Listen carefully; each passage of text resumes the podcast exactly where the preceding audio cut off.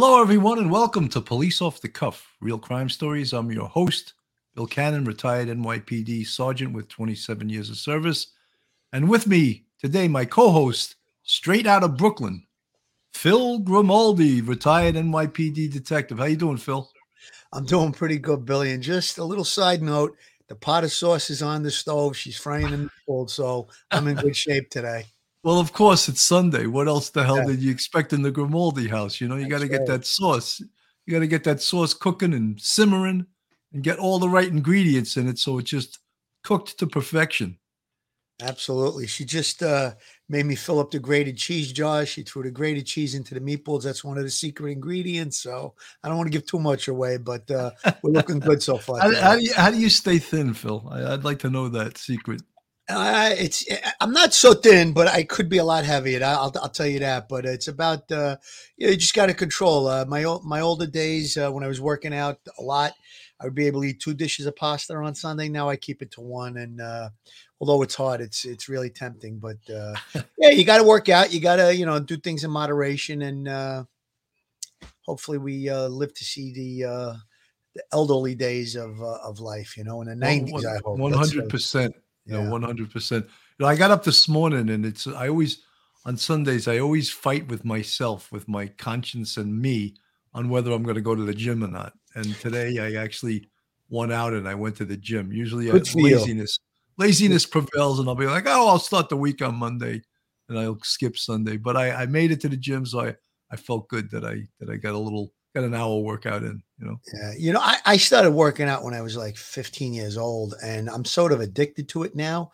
Uh, if I don't work out for a week, I start really feeling it between guilt, my body feels it. So, but the whole thing is, you know, the way life goes, it's having the time to do it, you know, with, uh, with work and kids and all of that. But uh, I think the real key to that is what you did today. You make it a priority. Do it first if you can in your day. And uh, once it's out of the way, you feel like there's a load off your back. Me, anyhow, that's how I feel. I uh, I kind of put it on my shoulders, so to speak, uh, if I don't work out. So I try to get it done. Is usually, you know, during you know when the kids are home and during the week. A lot of times I'll have to go in the evening. But if you could go first thing in the day, get your workout done, really puts a whole different spin on your day. You know. That's absolutely true.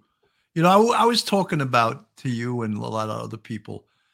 You know, everyone always like wants to put life off. You know, oh, I'm going to do that in six months. I'm going to do it in a year. I'm going to do it in two years, three. years.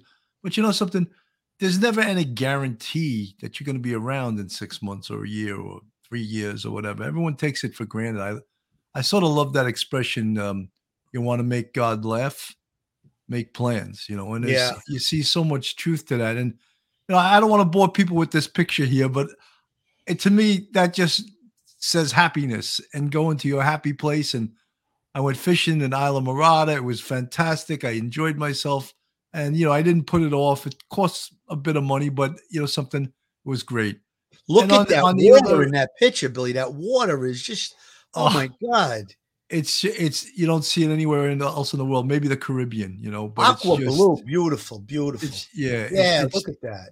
it's just incredible. And catching that fish there, I mean, it's not edible. It's a um, you know, but it, but it fights like you it, you wouldn't believe it. You know, it fights for its life, and it's it's incredible. And then it, we have the pleasure really of letting him go. You know, I, I was going to say, uh, th- w- w- um, he was let go, obviously, back into, Yeah. the, into the ocean. But what type of fish is that again, Billy? Why do I keep remembering um, Sailfish? sailfish, sailfish, yeah. Okay. And you know something? The captain tags them for Yeah. conservation reasons. And then they get caught somewhere else and he gets notified, oh, the fish you tagged in Islamorada just got caught in north of Miami, you know, so it's pretty cool. That is know. pretty cool. That's a good thing. And you gotta you gotta realize that the conservation effort that started 40, 50 years ago, we're reaping the benefits of it now, where we have those beautiful waters. I mean, even here in the Northeast, although the waters aren't the same color, but they're very, very clean. And uh, it's good to have the uh, you know the natural environment where the fish are really plentiful. And uh, I just had some. this was an edible fish. I had some fish over the weekend on uh, Friday night.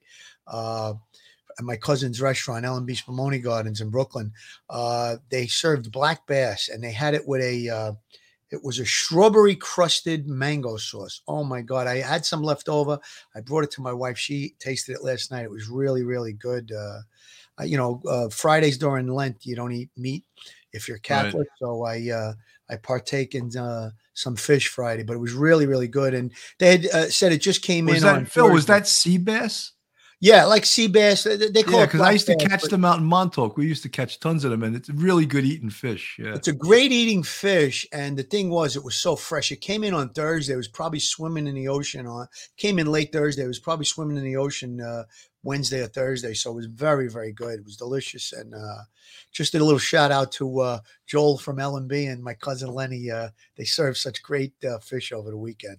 Well, that's great. I just saw an article in the Times, and they were one of the top ten uh, pizzas in in Manhattan, the best pizza in Manhattan. So I thought, yeah, was- you know, you know, they're known for their pizza, but they really have a tremendous uh, menu in in the restaurant and the staff. Uh, just to give you an idea, uh, Lenny was on uh, Arthur Aidala's radio show Friday evening. Uh, he's got a thing called uh, I I think it's uh, the Arthur Aidala Hour or something like that. But uh, Lenny went on and he did the macaroni minute. And believe it or not, of all things he was talking about, we had St. Patrick's Day Thursday and St. Joseph's Day was yesterday. So we were talking about the different foods. And L and B on Thursday they had naturally corned beef and cabbage.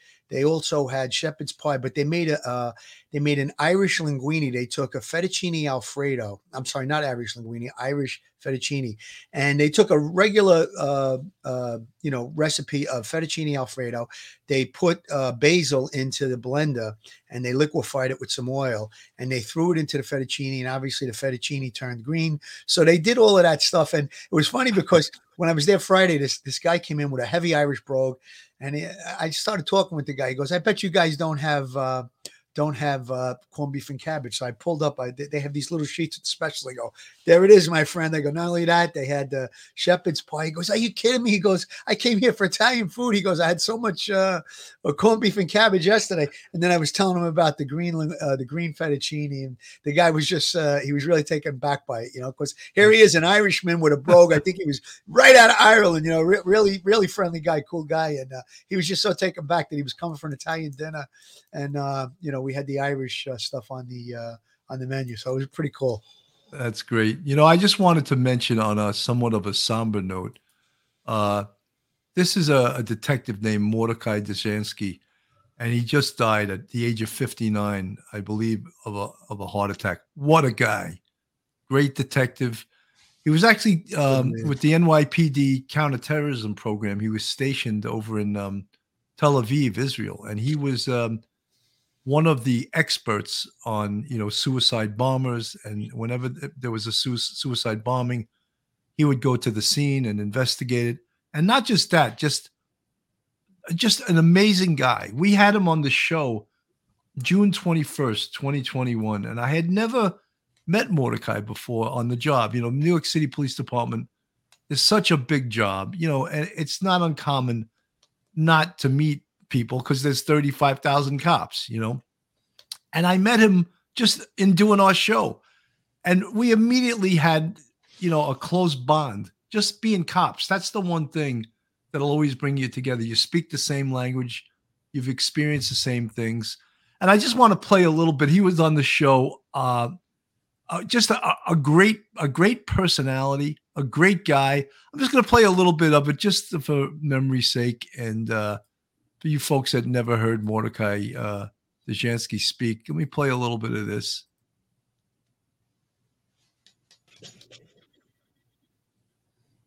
For six months, you get assigned a permanent precinct. Now, the job said, okay, we have somebody in the 7 1. Why don't we put the next guy in the 6 6? Now, I didn't understand the hierarchy of the job is that if they offer you a contract and you say no, you might be in a little bit of trouble. Mm-hmm. So as it ended up, I, I actually said no to the six six. I said I'd like to go to. Yeah, you know, Morty, Morty, just let me stop you there for one second. That's an Italian thing. Because yeah. it, it is because if you're offered something and you turn it down, they'll never ask you for another favor ever again. Right out of Don Corleone's mouth. Phil, is that not true? Making a good point, Billy. A good point. But you know, it's it's funny. I was in NSU 12 in 1982 to 83 and you you got there probably what eighty three. You said uh, eighty three, yeah.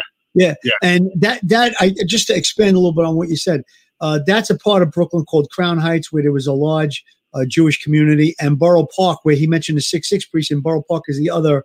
Um, it's a large uh, population of uh, Jewish people in that area. So uh, yeah, and when somebody offers, it's like the old saying: "Don't look a gift horse in the mouth; you take it." Well, they they were they were funny enough. When I say funny, they uh, said, "Well, where would you like to go?" So, you know, I said, well, the Midtown Manhattan precincts, Midtown North, Midtown South. Uh, I didn't want to go to 17th, too many fixes. So I wanted to go someplace handpicked. And again, I have the audacity as a first generation to sort of ask for this. So I always tell the story. It's a great story. Uh, I don't know if anybody remembers Cornelius Dever, who was my NSU lieutenant. Speaking and, about him just recently. I'm standing on the corner of Nostrand and Church in NSU. Hey, uh, Morty, someone in the chat, Mark Meckler. Hey, Morty. Oh, he's my boy. 8324. We, we, yeah, we were in the academy together. I love Mark. I just so, wanted to let you know that there's someone here that knows you. so, oh, so now everything's got to be on the up and up because he knows my whole history. Uh, so, Lieutenant Dever pulls up to me and he's driving himself, and he has a sheet of your permanent assignments. And is it okay if I curse? Yes, yes. And he goes, and he goes, Morty, who would you fuck lately? And I go, excuse me, Lou? What do you mean? And he called, he didn't call me Morty, he called me Munch. That was his affectionate term that he really liked me. So I go, Lou, I don't know. We went out to Bay Ridge last night after the 40 12. Nurses night, Peggy O'Neill's, anything is possible. I don't, I can't tell you 100% what happened. So he goes to me. I ask him, why are you asking that? He goes, well, you know where you're going, your permanent assignment, which could be for your entire career. He goes, You're going to the 7 9. I go, 7 9? Where is that? He goes, You know, this side of Eastern Parkway? It's the other side of Eastern Parkway. I said, There's a world on the other side of Eastern Parkway? so, as the expression goes, you do or die in Bed-Stuy. Went right to midnight. So, God bless Mordecai Dzikansky. May he rest in peace. Fidelis ad mortem. Absolutely, Billy. And I got to tell you, what a sweetheart of a guy. Uh, what a true uh, law enforcement officer. And unfortunately, he's going to be sorely missed. Uh, the intelligence community uh, is going to suffer uh, a loss of, of a tremendous asset. Um, you know, he worked overseas and he worked very closely with other counterterrorism agencies in Israel as well as other places in the con- in the world to help our country and to prevent terrorism. And um, he's going to be sorely missed. Rest in peace, Morty. Uh, we love you, and uh, just an unfortunate thing taken too soon. You know, Phil. One of the amazing things is that here's this guy. He talks with a little bit of an accent. He apparently wore a yarmulke during roll call, but when you meet the guy, he's 100% cop. Oh yeah, and he's so likable, such a, a personality, and became a really great investigator too. So it's a, a big loss. Yeah, that story he was telling. I was in NSU 12. Uh, either I think I was there either slightly before him or slightly after him. I don't remember him. We were NSU at the time was called the Neighborhood Stabilization Unit.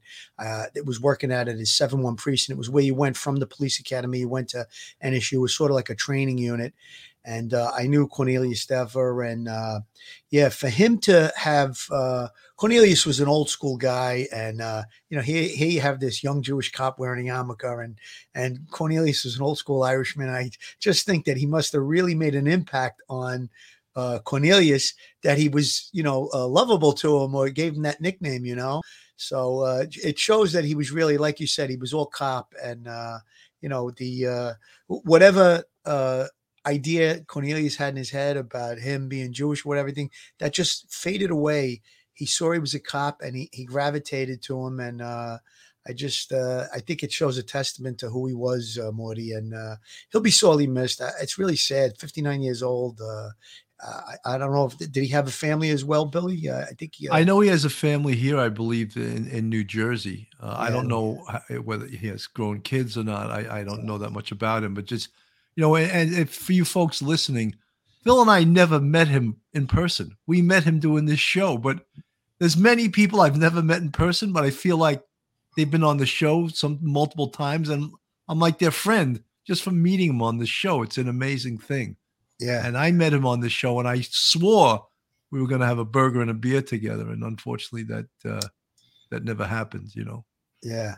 I, I tell you, I never met him as well face to face, but uh, doing that show, just talking with him, he was so easy to get along with. It was really, really a pleasure. And, you know, we meet other guys from the job and, you know, that we've never met. And, you know, they come on to the show and stuff. And, and it's all well and good, but there was really a connection with him. I got to admit that. And we did talk about at the end of that episode, we did talk about getting together. And unfortunately, it didn't happen. But, uh, you know, uh, condolences to his family. I know, uh, I, I, think he said he was married. I'm pretty sure he has children. So condolences to his family. God bless them and God bless him and uh, let him rest in peace. 100%. You know, folks, this coming week, Tuesday, Wednesday, and Thursday, we have three big shows in a row. And on Tuesday, uh, we got this guy coming on, Lou Veloz, and he's um, an undercover ATF agent. And that's his book, Storefront Sting, right now. It's out there. It's sort of a, a bestseller in the law enforcement genre. And uh, he's going to be on the show. I'm really excited. He talks about uh, how, how the ATF does these things called storefront stings, where they actually open up stores and they attract the criminal element into these stores. You can see these guys, these are all ATF agents. They all look like bikers. Of course, they're undercover, so they have to look and fit the part. And he's going to come on, and I don't want to give too much away. I don't want to do the show now, but he's going to come on, and it's going to be like a really exciting show because, first of all, we had the dean of all undercovers on this show three times. And by the dean of undercovers, I obviously mean Joe Pistone, aka Donnie Brasco, probably the greatest undercover that ever lived. And I don't know if that's even debatable, but uh, we've had him on the show three times and just an amazing, amazing guy.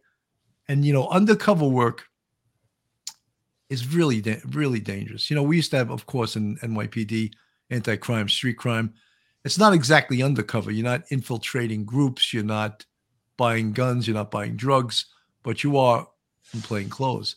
But undercover, you know, they're really risking their lives buying guns, drugs, uh, stolen merchandise, vehicles, all kinds of things where they're so close and face to face with the criminal element. And the other added danger is if they do get made, someone sees that they are the, the police, that could end your life right there.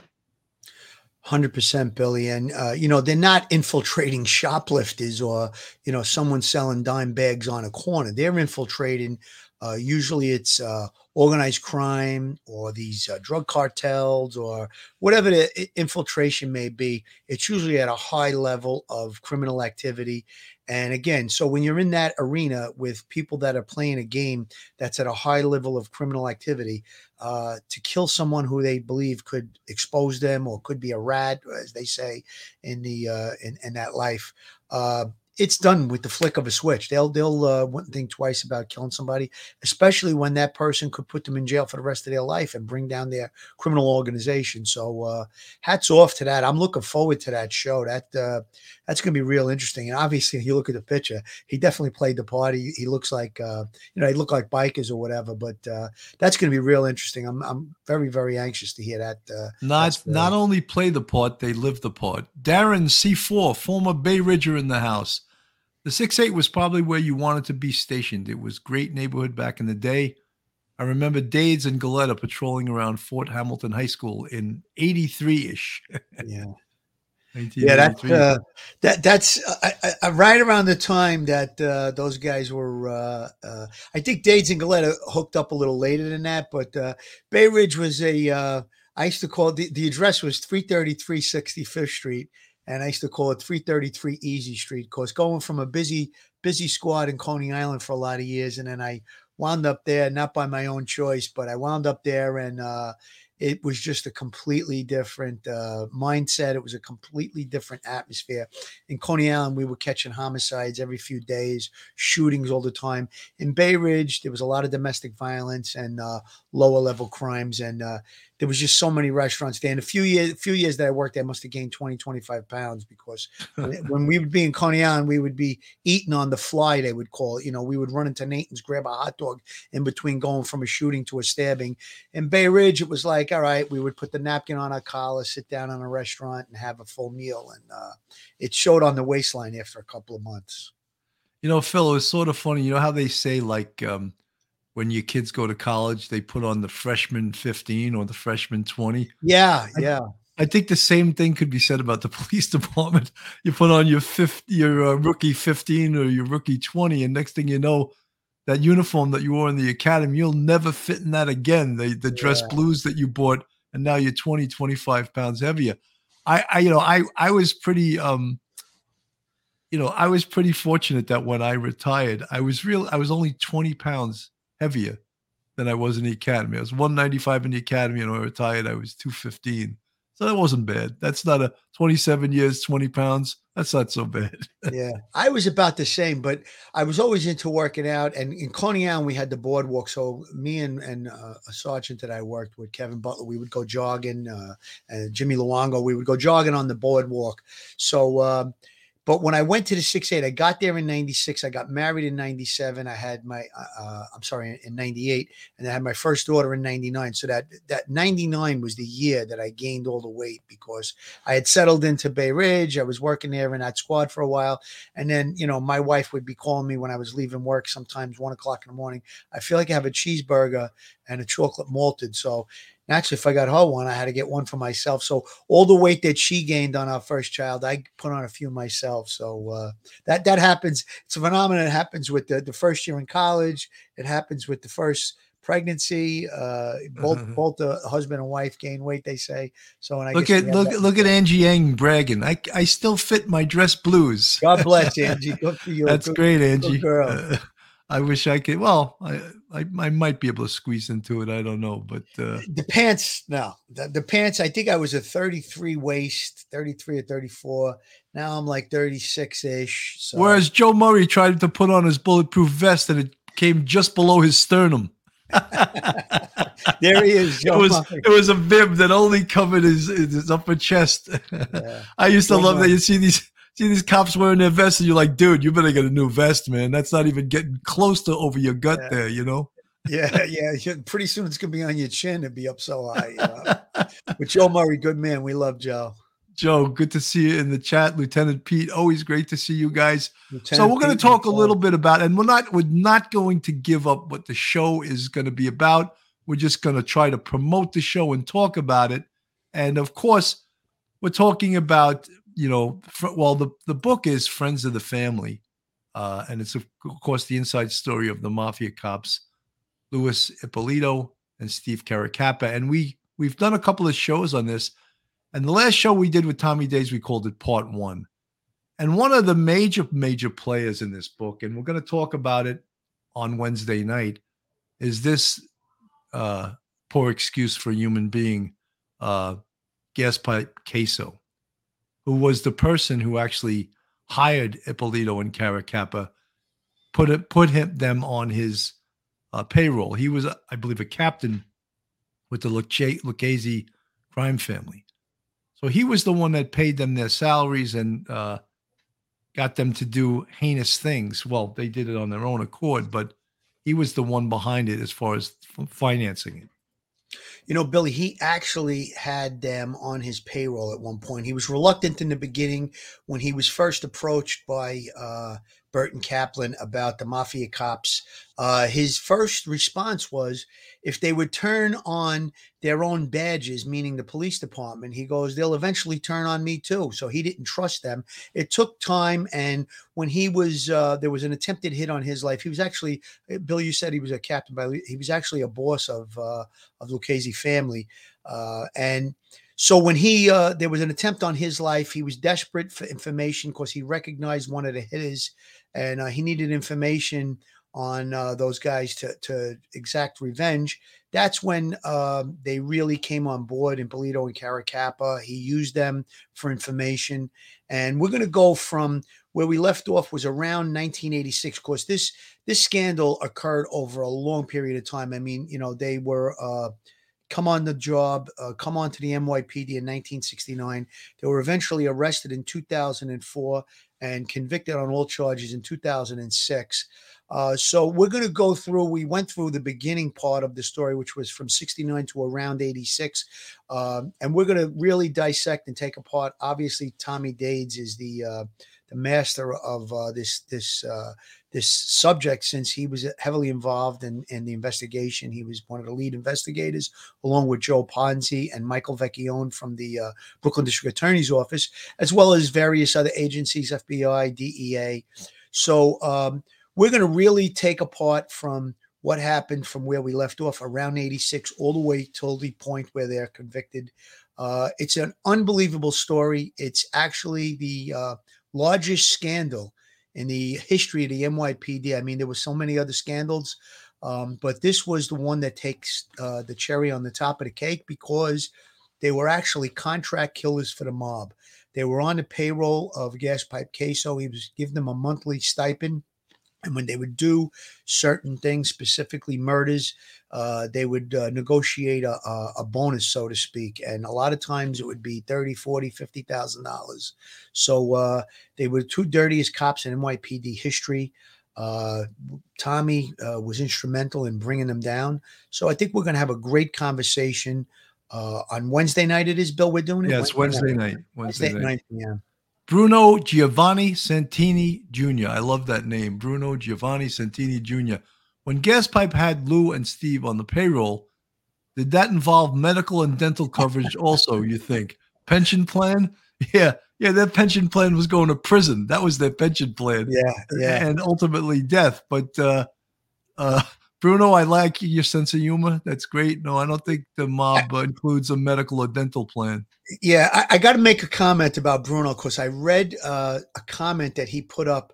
Uh, the, you put the banner up for the show, and he threw a comment in there, and, and he asked that he read in um, in Eppolito's book that they threw a racket for him. We call it a racket. It was like a fundraiser when he got in trouble in, uh, I believe it was around 83 or so, when he got in, uh, uh, in trouble with the Rosario Gambino file being found uh, in, in uh, Gambino's house.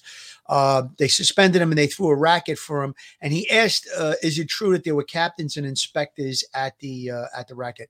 We don't really know. We weren't there, but it's likely that it could have been you know uh, cops and sergeants and lieutenants whatever uh, a lot of times if a guy gets in trouble and they know who he is they'll either show up or they'll donate money.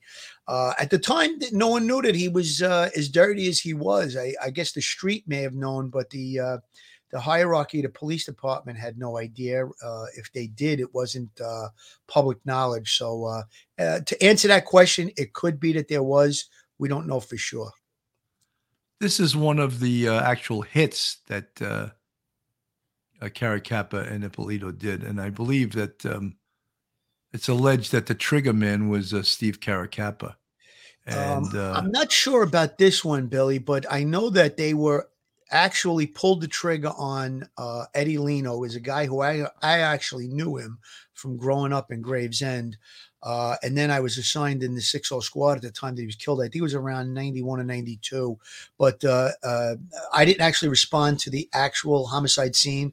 Uh, I responded, uh, you know, I came into work the next day and I saw the car and stuff, but they actually pulled the trigger on uh, on Eddie Lino. I'm not sure about that one, but save that picture. We'll we'll run it past Tommy. And I'm sure I'll have a lot to say about it. you know, they were just outright stone cold murderers.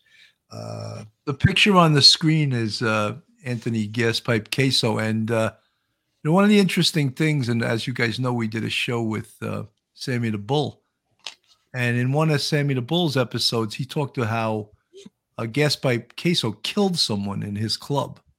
He actually shot someone to death in his club, and of course, they thought uh, it was going to cause a major rift between the two families because you don't disrespect another made guy. I mean, obviously, killing someone in any club is not a smart thing to do. But it was owned by Sammy the Bull, and they thought that this this guy Casso was a real a real dirtbag. He when he uh, got one of the guys um, that he thought that he supposedly put a hit on him, he shot the guy like thirteen or fourteen times, tortured him until he gave him all the information he wanted. So he was a real uh, not nice guy. I'll put it that way. Yeah, going back to what you just said, Billy, about uh, the fact that he killed someone in Sammy's club, it's a sure sign of disrespect. Obviously, we're talking about killing. It's it's very abhorrent. It's it's disgusting. You know, no one we should never promote uh, any kind of murder or anything. But uh, when you lived in their world, in their life, it was a sign of disrespect that he would do something like that and bring heat down. You know, someone gets shot and killed in a club, whether what time, you know, two or three o'clock in the morning or two or three o'clock in the afternoon. Obviously, there's a chance that the police could get involved and people could wind up getting arrested. So it was a sign of disrespect. I think that's the point that Sammy was trying to make that he shouldn't have did what he did. He's been described as a serial killer and uh, that case you talked about, uh, where he shot the guy 13 or 14 times and trying to exact information, that was Jimmy Hydell. And uh, if you look at the 60 Minutes interview, uh, Ed Bradley did a tremendous interview with him as well as Tommy Dades. Uh, you guys could look that up on the internet. But when you see the interview with Ed Bradley in Gaspipe, uh, he pushes uh, Cas- Casso on it and says, you know, because he, he starts out, he goes, yeah, I killed him. He goes, but I didn't torture him. He goes, you didn't torture him. How many times you shoot him? I don't know, maybe five. He goes five or maybe ten. He goes, yeah, maybe ten. But if you see the the uh, the interview, you could see he was just a cold blooded, stone cold killer. Uh, he talks about uh, killing this guy, and he says he didn't torture him, but we find out that he actually did torture him. And uh, he's described as a serial killer. He's really just a maniac on wild, and uh, you know, uh, check that out. That's interesting stuff, and we'll go through that on the episode, I'm sure. Absolutely. NYPD captain that hit was the wrong Nicky Guido. Yeah, we're going to get into that on Wednesday night in, in yes. much more depth. But thank you for your comment, NYPD captain. Uh, folks, this is Police Off the Cuff, Real Crime Stories. This is sort of an unscheduled show. Phil and I put it together today just to promote our shows going forward the next week. Uh, I miss doing these shows when I was just away for a few days. You get so attached to it. When you don't go on the air, you get like, oh, I got to get back, you know, and you get crazy. Hey, I'm in Islamorada. Take it easy, you know. But uh, folks, if you're not subscribed, please go on our YouTube, hit that subscribe button, give us a thumbs up, ring that bell. And if you want to contribute to us, we have a Patreon with three different levels. And you see the folks in the green font. That is our YouTube family. And we have five different levels of our YouTube family, and you can support us on that. Um, great to see some of you guys Joe Murray, Angie, uh, NYPD Captain. Dawn Marie, always great to see you guys. Some of our mods that are out there. Uh, you know, we need the mods. We get some of these psychos in the chat sometimes that uh, say some stupid things, but it's great to have you guys in the in the mods also. So, getting back to the um, the mafia cops, uh, you know, and it's so great to have Tommy Dades on when we speak about this because he worked this case, and I don't think there's anyone else in the world that knows as much about this case as Tommy Dades. There's old Bruce Cutler, who was Gotti's attorney. Now, I wonder if most cops would hire Bruce Cutler or most people that are mob wannabes. He's known as a mob attorney. There's a, a Lou Eppolito. I think that's his daughter he's walking with in that picture. And then again, his uh, his his partner, Steve Caracappa. And there we go. Hitmen in Blue it was thought to when this first came out, it was thought to be an impossibility that this could happen, but it did happen, and uh, there's documentation and there's all kinds of evidence uh, to put forth that this is 100% true. Billy. Yeah. Uh, listen, I was on the job at the time that uh, Eppolito and Caracappa were on the job. I met Eppolito several times. Uh, he was like a clown, always joking around, making stories, and and and you know, always trying to. He always wanted an audience of people laughing. Um, you know, so when the first story hit about him uh, being involved in the hit on Eddie Lino, that was one of the things when they uh, debriefed Casso when he uh, tried to make a deal with the government. Uh, and his deal fell apart. They caught him in lies. They tore up his agreement, but they did, however, speak about some of the things. Uh, it, leak, it was leaked to the press regarding uh, you know information that he had given. So when that story hit the newspapers, I think Eppolito and Caracappa were already retired. They were already out in Vegas, and the general consensus around the detective bureau, especially in Brooklyn where I worked, was that are you insane? Are you crazy? Uh, these guys couldn't be killers. That's made up stuff. Uh, how could you believe an organized crime guy like Gaspipe Casso? He's a psychotic uh, killer. So no one really wanted to believe it. And as time went on, I had conversation with Tommy and I, I said to him, Tommy, could this be true?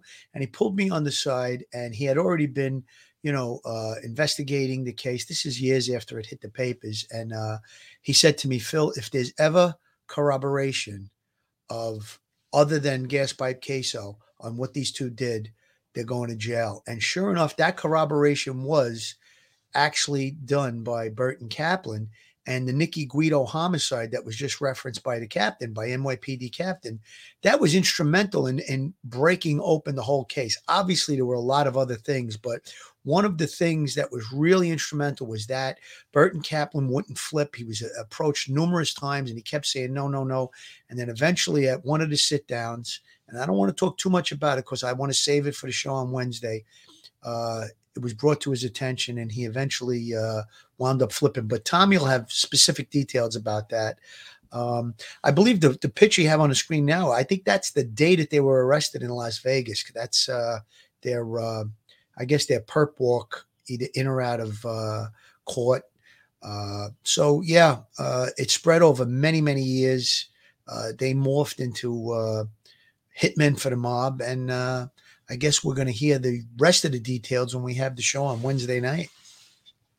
Well, you know, many people have a mob attorney, but the, the police department has an attorney uh, who's who's much tougher than uh, than Cutler, than Bruce Cutler.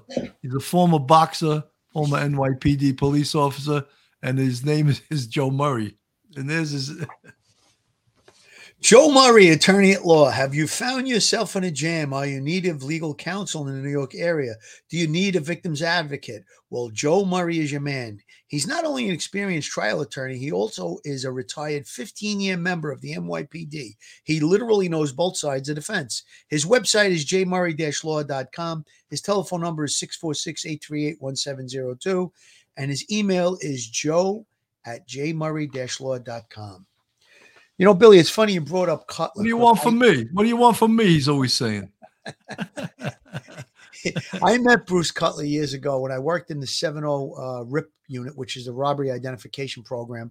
Uh, they other, other guys in the team had locked up these guys that were uh, organized crime uh, related, and Cutler showed up as their attorney. And I got to say the truth, uh, when there were no cameras around, he was a gentleman with us. He was very straightforward, and you know we did the lineups. They didn't get picked, and his guys wound up walking away. It was uh, it was uh, somebody identified them, but it turned out they didn't do it. But uh, he was pretty uh, cordial with us. And listen, when there's no cameras around, he doesn't come across as uh, that big tough mob attorney. He was uh, real, uh, you know, real professional with us, and uh, I guess uh, you know that uh, the camera, the little red light on the camera goes on, and he becomes you know mob attorney Bruce Cutler.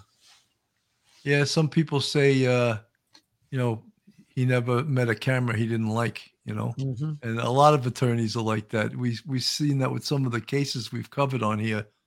These attorneys can't stay off the damn air. They got to go on TV every minute, and you realize they're getting all of that free advertising. You know, and it's uh but then sometimes they step on their proverbial, you know what, yeah, and uh, say the wrong things, and uh, so you, you know, Billy, think about how stupid that is. That he hired Bruce Cutler to be his attorney Eppolito. It's like, you know, you're trying to say you're not a mobster, you're not doing hits for the mob, but you hire a mob attorney. So that right there wasn't too sharp. I, I don't know what he was thinking. I mean, you know, I, I don't know. He was never known to be a quiet fly on the radar guy, uh, under the radar guy. He was always flamboyant and out there. You know, he walked into a room, he had to be telling jokes or, uh, you know, cracking, uh, you know, attacking bosses or whatever it was. You know, he was, and I did just think that that was really, you know, listen, they made a million mistakes, obviously, and you know, you couldn't have picked anybody better than Bruce Cutler. I mean, who's known as. Well, you know, Bruce, Bruce Cutler, as you know, was a former Brooklyn district attorney, so he had all of the training, he had all the background. But uh, you know, then he went the way of being a mob attorney, and uh, that's where his bread was buttered, as they say. You know. Uh, listen, he got his notoriety and fame defending John Gotti on, on on four or five trials already. So now you you fast forward into that was in the early '90s. Now you fast forward into the 2000s. You know, 2004 is when the arrest, and uh, you know, I, I think that just subconsciously you're going to see Bruce Cutler, you're going to think of John Gotti, you're going to think of organized crime, and you're going to think guilty. You know, so I, I don't think that uh, that was a smart move. If he had brains in his head, he should have hired uh, Joe Murray. Joe Murray, Bruce's father, Murray Cutler, was a detective, and Bruce worked in the Brooklyn DA yeah. for years. So see yeah. that. Uh, I think I that's why think... he had respect for us when we dealt with him. He he mentioned that that his father was a retired detective and uh, he worked in the Brooklyn DA's office. So he didn't he didn't try and uh, you know throw his weight around with us. He was very like I said, he was very cordial. But uh, again, look at him in the media. You know, you, you if you Google his name, the first thing that's going to pop up is uh, you know John Gotti's attorney. So you know, I wonder maybe Joe Murray can answer this. What do you? What's it like if you're a mob attorney when you have to collect your fees from those guys? hey, I want a I want a twenty thousand dollar retainer. Uh, oh, okay. Two yeah, days later, a week later, I went through it. I need another fifteen. What are they going to be like? Oh, okay. No, are they going to be like, what are you doing with all our money, right? yeah, you, you, know, it's funny you say that because uh, I know a lot of attorneys, and I'm not going to mention any names, but uh, it's obvious, and, and, it's like almost like a rumor uh, or or just word, you know, uh, that's kind of kept behind closed doors. That uh, a lot of the attorneys that represent these guys, they, it's difficult getting paid because you know uh, like you said, they, they they don't want to pay full price for anything. So you know, here they are in trouble, and uh, you know, the lawyers. I mean, most lawyers, if you're going to trial, no matter what the case is, you're talking about a quarter of a million dollars in the federal system. You know, between private investigators and all the hours that they have to put in, you're talking big numbers. And you know, some of these mob guys, they could be high level mob guys and they don't have that kind of money, you know. So they're, they're scratching the uh, bottom of the barrel trying to come up with the fees. So naturally, they, you know, maybe they try to bully their way through the fees. Joe, I'm going to give you some advice. And Michael Vecchione, you're also in the chat. This is how you get money from mob guys. You tell them to Venmo me the money. Venmo or PayPal. And if they don't send it, you don't represent them. That's it. Yeah. Yeah. Michael Vecchione, another uh, instrumental part of the uh, of the mob cops. I'm glad he's in there, Mike. Uh, just a little shout out to Mike. Good man, good man. Great to see you. Yeah, so folks, again, so Tuesday night we have Lou Veloz from um, Storefront Sting, a retired ATF agent with a tremendous story to tell. Wednesday night, Tommy Dades, uh, Friends of the Family, Mob Co- Cops, part number two. We're going to do a little bit of a deeper dive. And then we have something pretty unusual on uh, on Thursday, and here it is right here. And it's a company called Converus, and they make this um, device that reads a person's pupils. All of you um, professional interviewers and interrogators out there, um, you know that when people lie, their pupils constrict. Hard to see, though. You know, that's a hard thing to see if you're trying to look into someone's eyes, the lighting or whatever. But this camera that they use reads it and can tell deception right away. So as they put on this ad, uh, turn into police off the cuff on Thursday, March 24th, for an eye-opening discussion with Converus CEO Todd Mickelsen, as he shared stories about eye detect. That's what the the uh, device is called. Is changing the way the world detects deception. Remember, the eyes don't lie. Now, I would think that in a human resources situation, uh, you can use this without um, a search warrant or without, if it's on the same vein as a lie detector test, you would either have to get consent from the individual or they would have to sign off. But in a human resources thing, and specifically, they want police departments to use this you have no choice. You would sign off. You want the job, sign off. We're going to use this right. is the device we're going to use to interview you. And if you lie, it has the ability to read in your eyes whether you're telling the truth or not. Think of how crazy that is. But I mean, obviously, I don't think then we'll talk to the the CEO of the company. I don't think that they could use this in an interrogation unless the defendant or the person being interviewed, so CEO Todd Mickelsen, uh, agrees to it. I would think it'd be the same level of suspicion as using a lie detector. Someone would have to agree uh, to take the lie detector. Yeah, listen, I'm all for any tools that will aid in investigation. I mean, we're into the, uh, you know, uh, the age of uh, cameras everywhere, uh, facial recognition, plate readers, spot shooter, which uh, determines uh, the exact location where a uh, a shot is being fired, where these cameras are, are, placed in high crime areas. So, listen, I think it's a great, uh, you know, the next page in uh, investigative tools. The research has obviously been done, and I'm interested to hear the exactness of it and what kind of numbers, you know, what kind of statistics they have on uh, how effective it is on reading uh, a person's eyes. And you know, you made all the points, Bill, about the legality of it. I would think that a person would have to uh, submit to it, give permission, give consent to uh, be, you know, it's the same thing with a lie detector. And again, for it to be uh, administered in court, I don't think that's going to be, uh, you know, admitted in court. I don't think it'll be something that can be you know used in in, in actual uh, trials and in court. However, uh, a lot of times we use the tools of the lie detector. There's actually a written lie detector test where it's 20 questions and a person answers it, and you can determine if there's deception or not. So there's uh, this is just the next uh, the next level in uh, trying to uh, determine if a person is lying or not. And I think in you know in situations, let's say of theft or different things like that, or like you said in uh, human resources of uh, different companies, it could probably be utilized. And uh, I guess we're going to find out. It sounds real interesting to me. We'll get to find out just how effective it really is. Well, you know, Phil, in interview and interrogation, obviously the eyes are something that the interviewer, interrogator looks at all the time. 100%. And a lot of deception is in the eyes.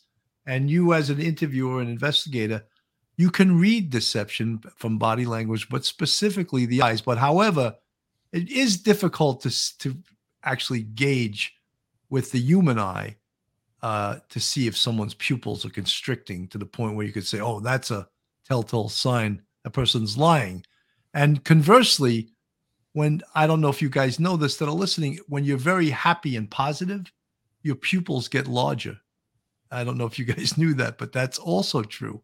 I don't think this company will care about you getting happier or uh, you know more positive. They're looking for the pupils constricting for a sign of uh, not telling the truth.